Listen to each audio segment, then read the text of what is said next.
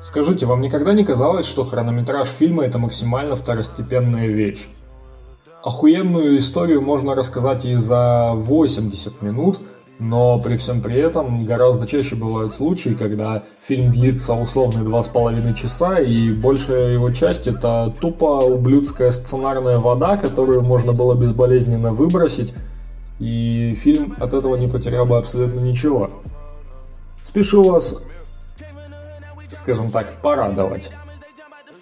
Данный фильм фильм, который стал темой обсуждения в этом выпуске, относится к первой категории. Его хронометраж очень невелик, 81 минута вместе с финальными титрами, а полезная его часть, так сказать, занимает всего лишь 75 минут. Но при всем при этом он дает пищи для размышлений гораздо больше, чем многие представители жанра триллер продолжительностью 2,5 или даже 3 часа. Но обо всем по порядку. Салам, подонки, с вами Роберт Картрайт, и это очередной выпуск шоу FTI FTP 4 The Final Chapter.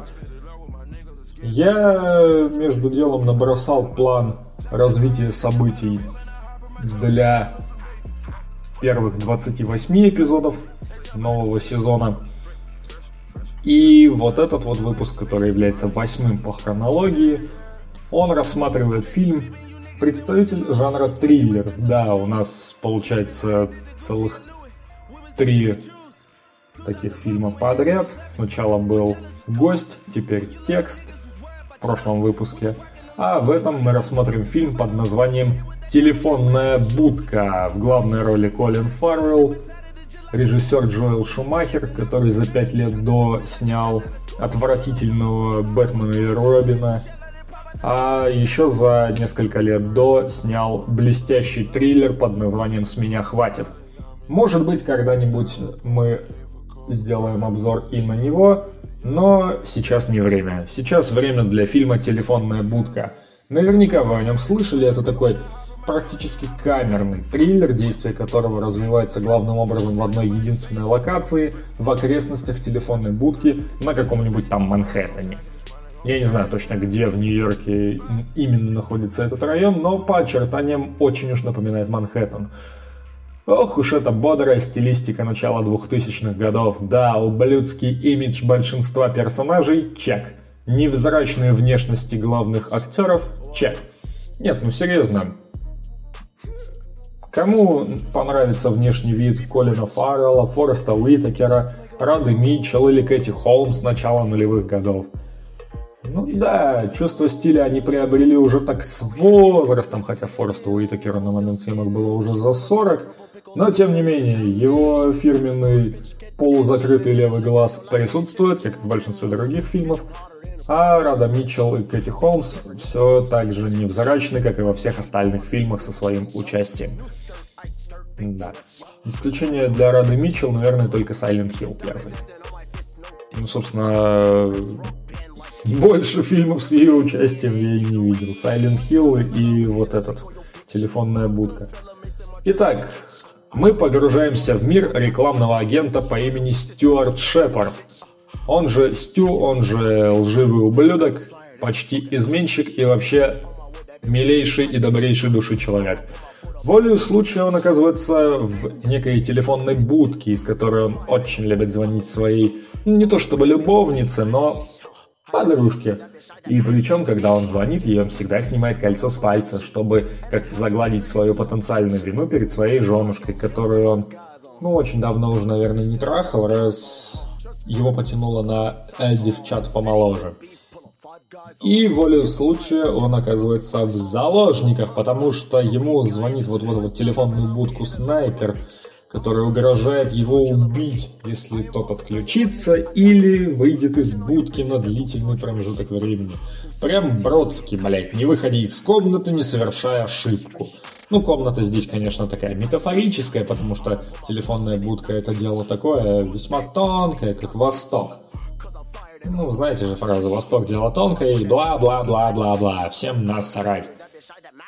Итак, сразу скажу, Самая сильная сторона фильма – это диалоги. Диалоги между главным героем, жертвой Стюартом и снайпером. Это не тот убийца-психопат, который стали привычными для жанра триллер или для жанра фильм ужасов. Нет, этот чувак продумал абсолютно все. Он звонит через 100-500 раз защищенную линию. Всякие Торрес, прокси и прочие VPN нервно курят в сторонке, тем более, что их тогда особо-то и не было. Не, возможно, какие-нибудь виртуальные частные сети существовали еще тогда, в начале нулевых годов. Но не думаю, что они имели такое вот широкое-широкое распространение. И тем забавнее выглядит сверхзащищенная сеть, которой снайпер отгородился от абсолютно всех. Собственно говоря, звонки из его локации в телефонную будку так и не были отслежены. Зато удалось отследить немножко другой звонок.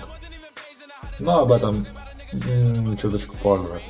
Так вот, диалоги. Я уверен, что если бы вот этот вот киносценарий фильму опубликовали в формате романа, или повести, или хрен его знает, большого-большого рассказа, то он бы не получил такого успеха. А почему? А потому что такие диалоги, такие крутые диалоги, блядь, должны быть подкреплены не менее мощной актерской игрой. А поскольку снайпер в фильме существует исключительно в виде голоса в трубке, то здесь должно работать правило, которое озвучил Роджер Эберт, знаменитый американский кинокритик, легенда всех кинокритиков и, пожалуй, самый большой авторитет во всем этом мире. Если голос в фильме не срабатывает, скажем так, ну, не возымеет нужного драматического эффекта и все такое, то фильм проваливается. Здесь все идет как по маслу. Потому что э, говорят, что первоначально киллера должен был озвучивать Роджер Джексон, да, тот самый голос призрачного лица в американской версии Крика. Но, собственно говоря, голос-то у него узнаваемый. Вспомнить хотя бы еще другие проекты с его участием, например, серию игр, точнее первый сезон игры The Walking Dead. Да, именно он озвучивал того самого поехавшего туриста, чью группу чью машину, точнее, ограбила группа Ли, и в результате чего погибла его семья. И с тех пор он немножко так, э, его немножко так перекосоебило на этой почве, и он стал считать Ли и его группу виновными в смерти его семьи. Ну, собственно говоря, примерно так оно все и было-то. Но в конце его ждал небольшой экстерминатус, в зависимости от вашей же порукости, либо его убивает Ли, либо его убивает Клементин.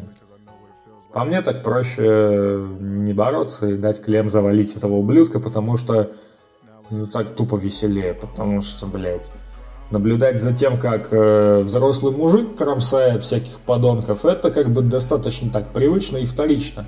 А вот наблюдать за тем, как подонков крошит маленькая восьмилетняя, ой, простите, девятилетняя девочка, да, и на тот момент уже ебанула девять, это все-таки немножко интереснее. Это практически как в фильме «Леон», несмотря на то, что Матильда в фильме «Леон» вроде как никого и не убивает. Но всем насрать, потому что фильм «Леон» — это очень крутая вещь. Да, это не триллер, но это очень хорошая драма, криминальная драма, которая сделана рукастыми актерами и рукастым режиссером. На тот момент еще рукастым, да. Вот. Так о чем я? Ах да. Фильм, фильм, фильм, фильм, фильм. Так, ну операторская работа весьма своеобразная. Вот эти вот напряженные планы, когда блуждающий взор Стюарта ищет то окно, в котором расположился убийца со своей волыной. Это было весьма интересно. А вот те вставки, которые ну, чем-то напоминают скайп-звонки, то есть в одном углу отображение того, что происходит на твоей веб-камере и на весь экран твой, так сказать, абонент. Но здесь немножко реверсивно сделано, то есть все-таки Стюарт основной абонент, и, соответственно, он выведен на передний план. А все те, кому он звонит, выведены на более мелкую часть экрана. Но это не так важно, потому что класс. Итак, что еще можно отметить? Музыка, конечно. В таких фильмах очень важную роль играет напряженная музыка, потому что все мы любим триллеры за напряженную атмосферу, за ту атмосферу, которая не отпускает ни на секунду. Когда ты вот просто сидишь, у тебя яйца уже размером с мохнатые яблоки, блядь, и ты просто сидишь и смотришь в предвкушении, когда вот произойдет, вот что-то, сука, сейчас должно произойти, потому что напряжение уже просто витает физически в воздухе и начинает немножко тебя придушивать, и ты еще вот себя сильнее придушиваешь и начинаешь второй свободной рукой наяривать. И в итоге если фильм пиздец какой напряженный, то ты можешь просто кончить и задушить себя от напряжения, потому что тебе это по кайфу. Что я, блядь, сейчас несу? Да нет, это просто бред, который... Я не спал ночью, мне похуй. Вот. И что еще можно отметить? То, что Джоу Шумахеру категорически противопоказано работать с большими, хотел сказать яйцами, но все-таки нет, с большими бюджетами. Бюджет телефонной будки составил жалкие никчемные для Голливуда 13 миллионов долларов. Но фильм окупился в прокате, фильм получил средненькие отзывы критиков и большущие отзывы от зрителей. Зрителей цепанула атмосфера, зрителей цепанули актерские работы, особенно исповедальный монолог Колина Фаррелла. Да, это было очень круто, это была очень сильная сцена, в которой э, Стюарт признается наконец не только киллеру, не только своей жене, не только своей другой бабе, не только полиции в своих прегрешениях, так сказать, перед самим собой. Он признается в этом всем в первую очередь самому себе. Типа, я сыкло, я знаю, что я сыкло, и вот этот вот э, эпизод, случившийся в моей жизни, он мне помог это осознать и открыто признаться в том, что я ебаное сыкло, чмо и пидорас, который, ну, грубо говоря, не должен жить. Но многие из этих моментов, многие из таких сцен, которые создают дополнительное напряжение, они немножко портятся участием ну, безобразно прописанных второстепенных персонажей. Например, сюжетная линия с сутенером и его, так сказать, подопечными. А попросту шаболдами, которые в открытую работают на Манхэттене среди бела дня, потому что всем на это насрать. Полиция как бы все это дело не не то чтобы не поощряет, но и не то чтобы смотрит на... Ну, короче, блядь, смотрит на это сквозь пальцы. И в конце концов, откат еще никто не отменял. Не так ли? В общем, тот момент, когда Стюарт Орет полиция, что нет у него никакого оружия, блять, нет, нет у меня пистолета. Вы что, ебанутые что ли? А шлюхи в открытую орут полиции. Да нихуя, я видела, как он стрелял из пистолета. Она, блять, только марку не называет. Ебаный в рот. Ну, серьезно? То, что полиция всерьез воспринимает их слова, это выглядит немножко нелепо. А в остальном это отличный не то чтобы вот прям полнометражный фильм. Все-таки для полноты не хватает еще минут 15 напряженных сцен. Но с другой стороны, фильм напрочь лишен воды, за вычетом той сцены с шалавами. По-моему, она была несколько лишней, хоть и в итоге помогла создать дополнительное напряжение. Несмотря на то, что в фильме погибает всего два человека, он достаточно жуткий. Ну, не то чтобы прям вот жуткий, когда всякие монстры возникают у тебя за спиной. Нет, он жуткий, потому что он реалистичный. Он мог... Вот это вот все могло произойти в реальной жизни. И подобное событие, оно как раз отодвинуло выход фильма в прокат практически на полгода. Вашингтонский снайпер. Да, в ноябре 2002 года была ситуация, когда в Вашингтоне и в других, по-моему, городах штатов орудовал снайпер вместе со своим подельником, но в итоге они оба были пойманы, осуждены, и через 7 лет чувак, э, верховный снайпер, так сказать, был казнен. Вот сейчас я, блядь, найду, я не поленюсь. Так. Сейчас, секунду. Работать, сука. Вот. Выход фильма в широкий прокат был задержан до 2003 года в связи с атаками вашингтонского снайпера по имени Джон Аллен Мухаммад.